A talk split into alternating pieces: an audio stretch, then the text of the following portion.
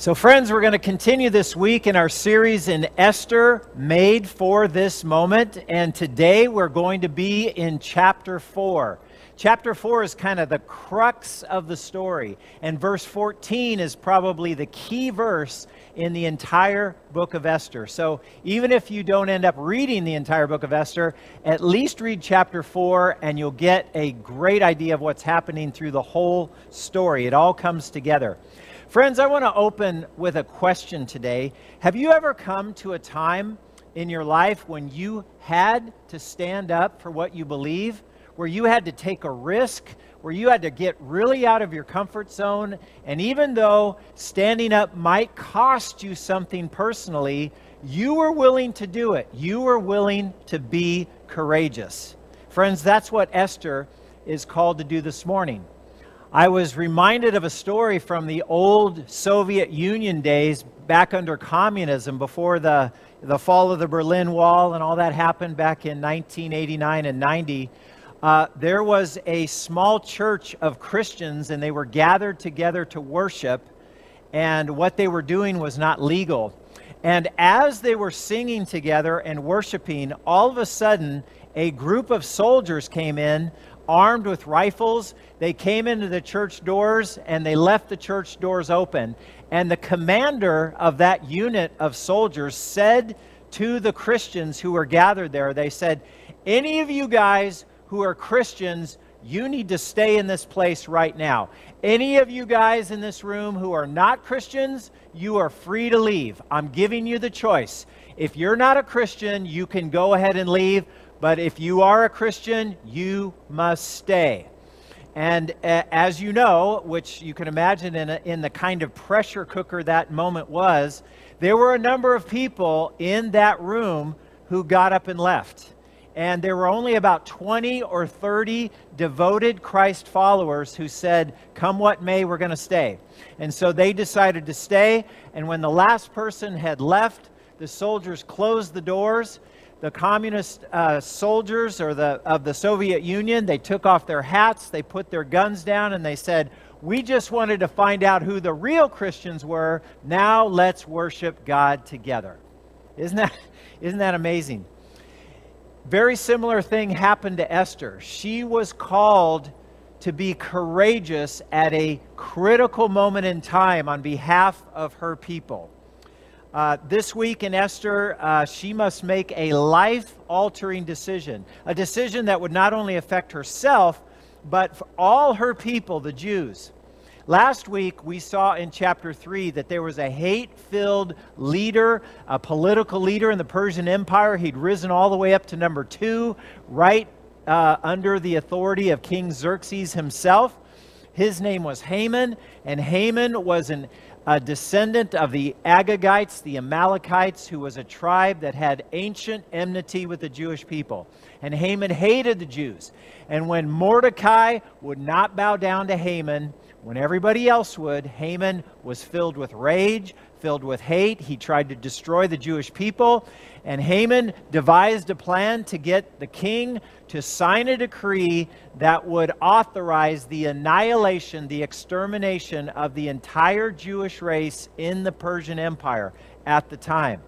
And so Mordecai, who is Esther's cousin, and he was a pious Jewish man dedicated to the Lord, Mordecai heard the news and he began wailing. This is in Esther chapter 4 and verse 1 it says, When Mordecai learned all about all that had been done, he tore his clothes, put on burlap and ashes, and went out into the city, crying with a loud and bitter wail. Friends, this is a lament.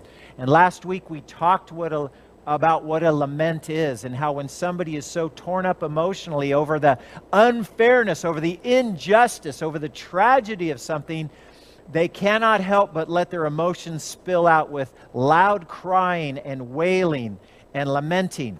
And so there's Mordecai, Esther's cousin. He's lamenting and wailing at the gate. And then it says in verse 4 when Queen Esther's maids and eunuchs came and told her about Mordecai, she was deeply distressed. See, that's the thing we have to remember about Esther. She's been queen about five years now. She has been in the palace tucked away from the rest of society. She doesn't know about the coming persecution of the Jews. She doesn't know about Haman's hatred for them and his plan to destroy them. Esther is, is, doesn't have a clue what's going on, and Mordecai has to let her know. So she saw Mordecai. She saw that he was deeply disturbed and wailing and lamenting, and so she tried to cheer him up. It says she sent clothing to him to replace the burlap, but he refused it. Mordecai refused the author. She's still unaware of what's going on. She tries to send clothes to cheer uh, up her cousin. One question I might have was why did Mordecai not accept the clothing? Why didn't he just uh, uh, accept the comfort that he was trying to offer her? Mordecai was lamenting at the gate. He had come to help Esther identify with and care about the plight of her people. And it's not the time to go shopping. It's not the time to get clothes. No clothes are going to fix this situation. The Jewish people were in dire straits. They were on the verge of annihilation, and Mordecai had to let Esther know about it. So now Esther's disturbed in verse 7.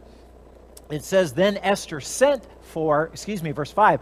Esther sent for Hathach, one of the king's eunuchs, who had been appointed as her attendant she ordered him to go down to Mordecai at the gate there of the palace to find out what was troubling him.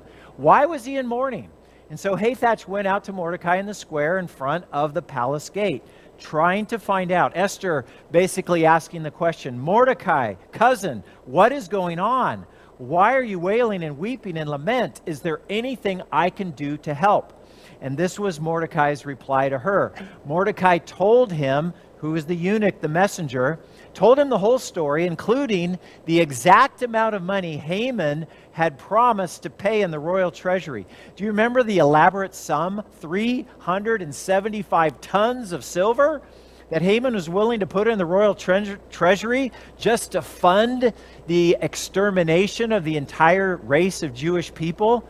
That guy was committed, and Mordecai somehow uh, found out about who was responsible, that it was Haman, and how much money he was willing to commit.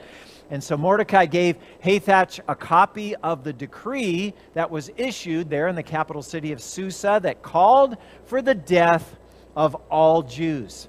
He also asked Hathach to direct her to go to the king to beg for mercy and to plead for her people.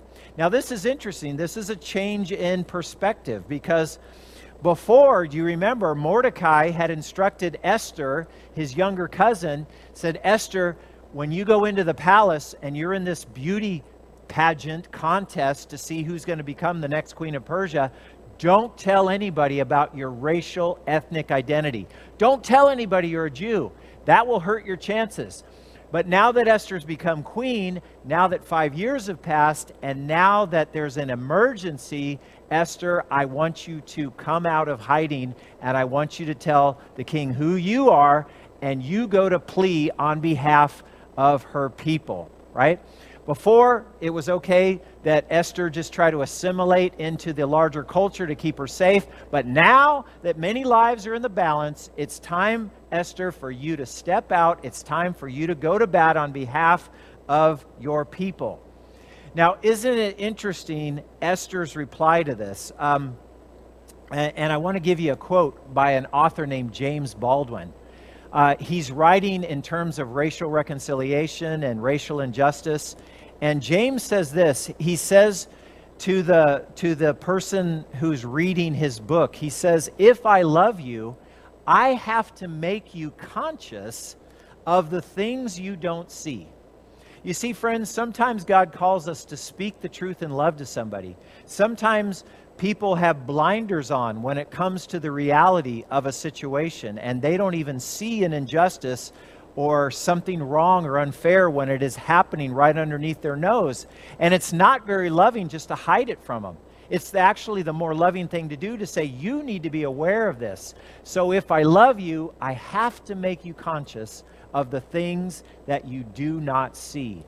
So Mordecai not only wanted Esther to see the reality of what was happening, your people are on the verge of being destroyed, Esther, but Esther, it's now time for you to come out of racial ethnic hiding, so to speak, and identify with your people and go intercede for them with the king.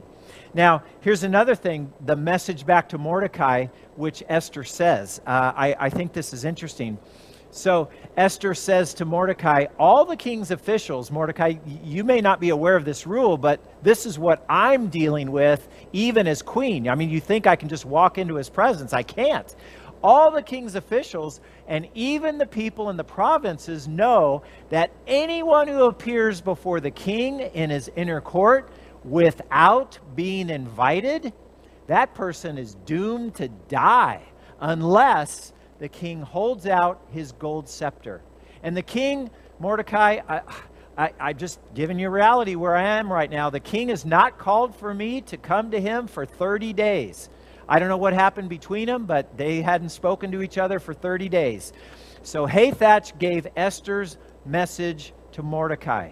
Interesting you notice that Esther doesn't just step up right away and say, Oh, Mordecai, well, if it's time for me to take a risk and step up on behalf of my people, well, I'm just ready to do it. I was ready to do it the whole time. I just needed the go ahead from you to go ahead and say yes.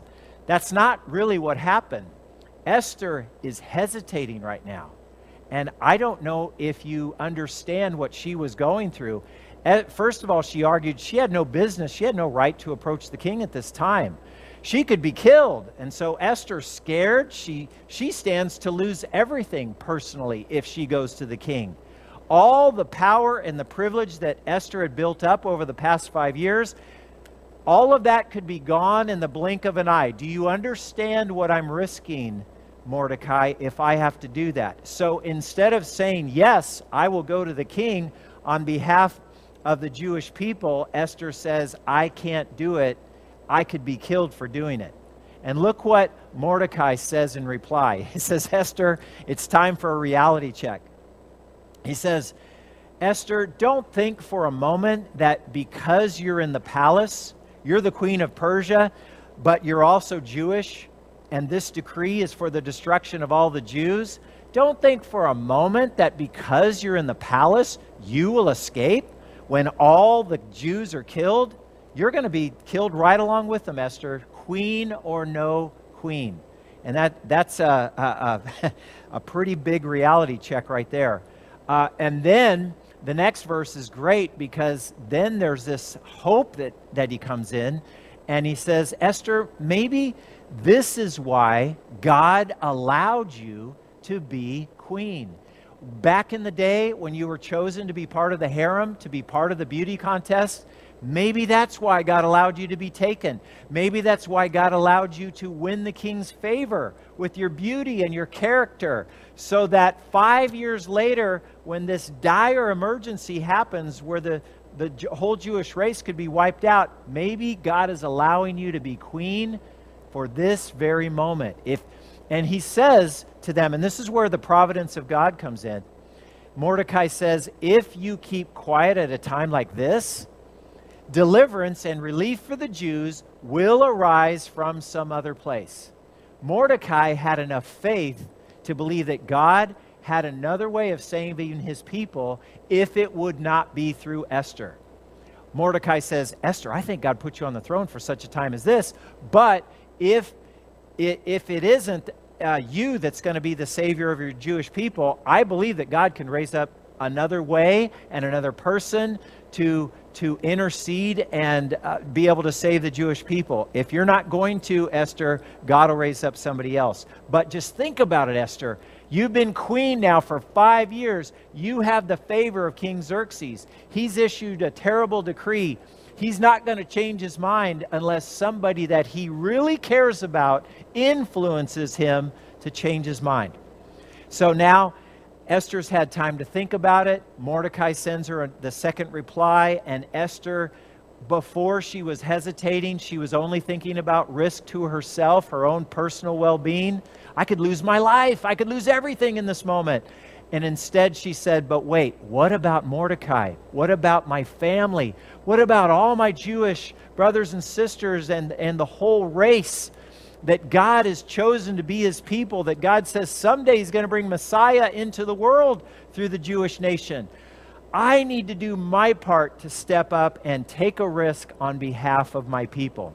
So Esther says this in reply Go and gather together all the Jews of Susa and fast for me. You know, whenever the Jews fasted, it was always accompanied with prayer. You don't just fast. Fasting means going without food. In fact, you guys know this because in our English um, language, we have the word breakfast, right? And but if you if you separate that word, breakfast means break your fast. In other words, you're, you're eating again after not eating for a while. When the Jewish people would fast, they would often accompany it with worship and with prayer. If you want to see a great example of somebody who was fasting and prayer and praying on behalf of his people, go to the prophet Daniel and read chapter 9. There's an amazing prayer where Daniel intercedes on behalf of his people. In fact, Anne Graham Lotz this week says, Friends, Christian family, we need to be praying the Daniel 9 prayer on behalf of our nation, the United States of America, at such a time as this. So Esther decides that she's going to overcome her fear, overcome her sense of personal safety and security, and said, That's not what's most important to me in this life. There are other things that are greater than me uh, just trying to save my own skin. John Wayne talks about courage and he puts it in real simple terms. John Wayne says, Courage is feeling scared and saddling up anyway. In this case, for Esther, it's not just to help her people, it, eh, eh, excuse me, it's not just to help Esther herself, it's really to help Esther's people. So, this is where we are. So, Esther gives us a wonderful model to follow we can follow in Esther's footsteps when you think about an injustice that's going on in the world, when you think about people who have a great need or somebody whose life is in danger. How can you follow the model of Esther? Well, one of the things you can do is number one, you have to do what Esther did. You have to calculate the cost. You remember Esther's first reaction uh, I'm not willing to risk my own life for this. And Mordecai said, You're not? Are you really going to try to save your own life and allow the entire Jewish race to be wiped out? Esther, do you really care so little about your own people? Is the love in your heart for them so small? No. So Mordecai allowed Esther to think about her decision, and she had to calculate the cost. She was going to risk her own life. Number two, it's time to set priorities. What's more important than your own personal safety? Well, how about the safety of the entire Jewish people? I think when all the soldiers and the servicemen and women who've ever had to go into war on behalf of their country, like back the United States when we fought, were fighting the Nazis and fighting the Japanese in World War II, American men and women were going into harm's way, not counting their own lives as so sacred to them that they wouldn't risk their own life on behalf of saving the nation. They risked their lives. Many of them gave their lives, the ultimate sacrifice, on behalf of saving the American nation. And in this case, Esther says, I've got to risk my life to save my people. Number three, another model for uh, us to follow from Esther is, is Esther needed to make sure that she had prepared well for the meeting. If she was really going to go unannounced into the king's presence, then she needed to know that she had done everything she could spiritually to get ready for that moment and to pray to God that He would go before her and work upstream while she was fasting and preparing to get King Xerxes' heart ready to receive the message that she was going to give him. And so she gathered support and she said, It's not just enough that I fast and pray by myself. Mordecai, I'm going to ask you to talk to all the Jews in the city, and I want you to fast and pray with me. I'm going to talk to my servants, my quote, handmaidens, and I'm going to ask them to fast and pray with me. And everybody's going to fast and pray together. And then after three days, this is going to be the moment. And we're not going to talk about that moment today. We're going to talk about that next week. Next week comes the victory. This week is all about counting the cost, being willing to risk your life, and then fasting and praying and saying, God, I need your help. I need you to go before me and knock down the obstacles of the enemy. I need you to prepare the king's heart so that when I speak to him, he's ready to receive what I have to say. And then, number four, determine a course of action and move ahead boldly. Esther hesitated at first, but she overcame her hesitation. It's what I always like to say. I said, and sometimes it's self defensive when I say this, but I've said this to Lisa, my wife, sometimes when she asks me to do something or she tells me some news or she says there's something that I need to take care of. And sometimes my very first reaction is not so great. And what I like to tell her or to remind her is, is I said, Well, Lisa, wait, look at the whole picture. Don't just look at my first initial emotional reaction, look at my second reaction after I've had time to consider it, after I've had time to think about it, after I've had time to calculate the cost and to solicit God's help, then I'm more willing to go ahead and do the right thing. So sometimes if you speak to somebody about doing the right thing and they don't react in the right way right off the bat, give them time to process it and think about it and come back to them again and see if the second decision can be better than the first decision. Amen? So, one more perspective here.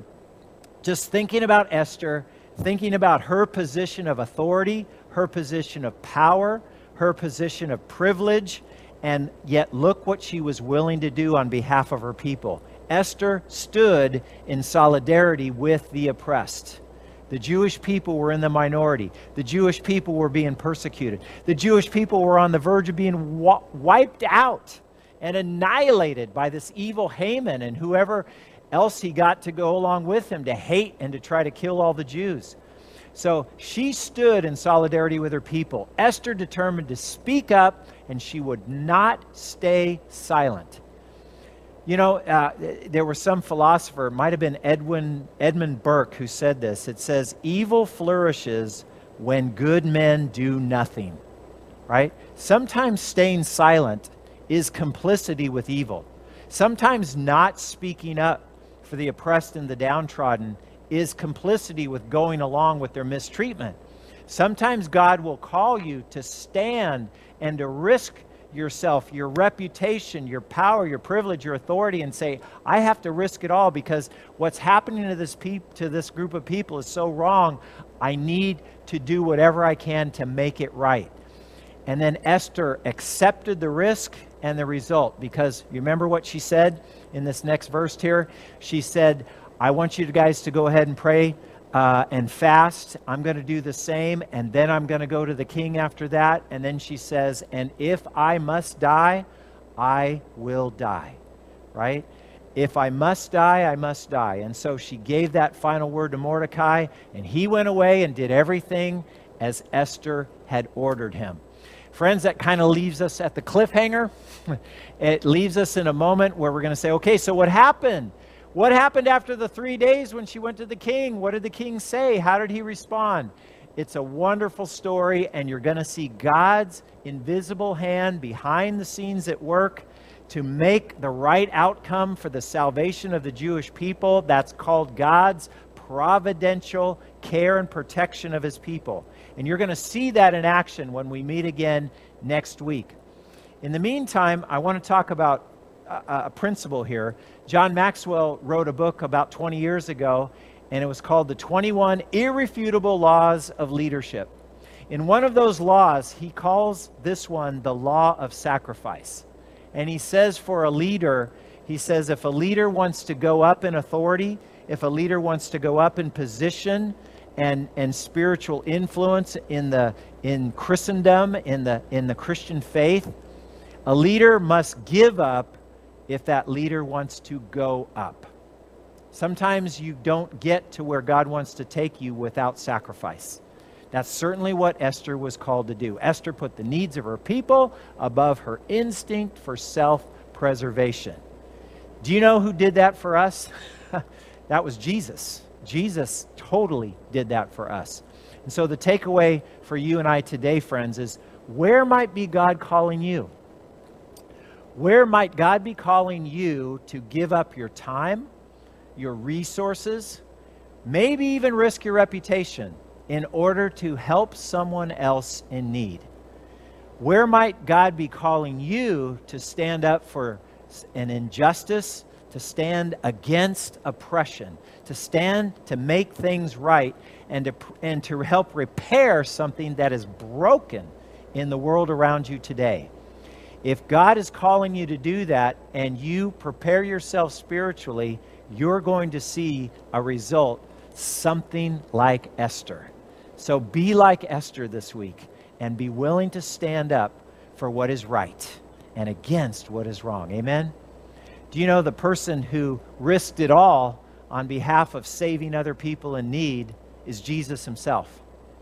In Paul's letter to the Philippians, Paul says this that talking about Jesus and his humility, it says that Jesus, though he was in very nature God, he said he did not consider equality with God something to be grasped, something to be held on to. He wouldn't give up his position. He wouldn't give up his authority. He wouldn't give up his place on the throne of heaven with God the Father. And he says that instead of that, when he looked down on humanity, dead in our transgressions and sins, estranged from holy God, in need of reconciliation, in need of somebody to step in and be the mediator between God and man, Jesus stepped up and he humbled himself.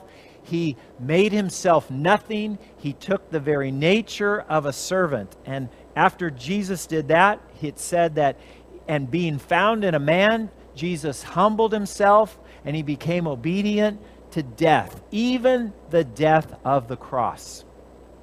Friends, the ultimate example that we have of somebody who gave up his life on behalf of other people who shows us what loving your neighbor as yourself really looks like is Jesus. And if you are ready to give your life to follow Christ, if you're ready to say, Jesus, I want your forgiveness, I want your new life, I want to know what it's like to be in a right relationship with God. I want to be free of the guilt and condemnation for all the sin and the wrong that I've done. Lord Jesus, I want you to come and be my Savior. If you're ready for that decision, it happens with a prayer. A prayer is just a conversation with God. So I invite you right now to bow your head with me and let's talk to the Lord Jesus together. Dear Lord Jesus, today I need you. Lord, I believe that you came to save people like me. And Lord, I thank you for giving your life to pay for my sins. Lord Jesus, I ask for your forgiveness. I ask you to give me a new life and a fresh start. Help me to follow you. Lord, help me to keep growing in my faith walk. And Lord, I ask that you'd show me how, show me through your Holy Spirit to give me the courage so that, like Esther, I can live and stand up for what is right in the world around me today. Lord, give me the courage when it counts. I know that I can't do that on my own. I need your Holy Spirit to fill me and empower me, and I ask for that today. Lord Jesus, thank you for your salvation. Thank you for your love. Thank you for your grace. Thank you for that power that enables us to do beyond what we would be able to do on our own, to, to give us courage in the moment when we most need it. Lord, we exalt your name and we worship you forever. God, thank you for hearing our prayers today. We ask all these things in Jesus' name. Amen.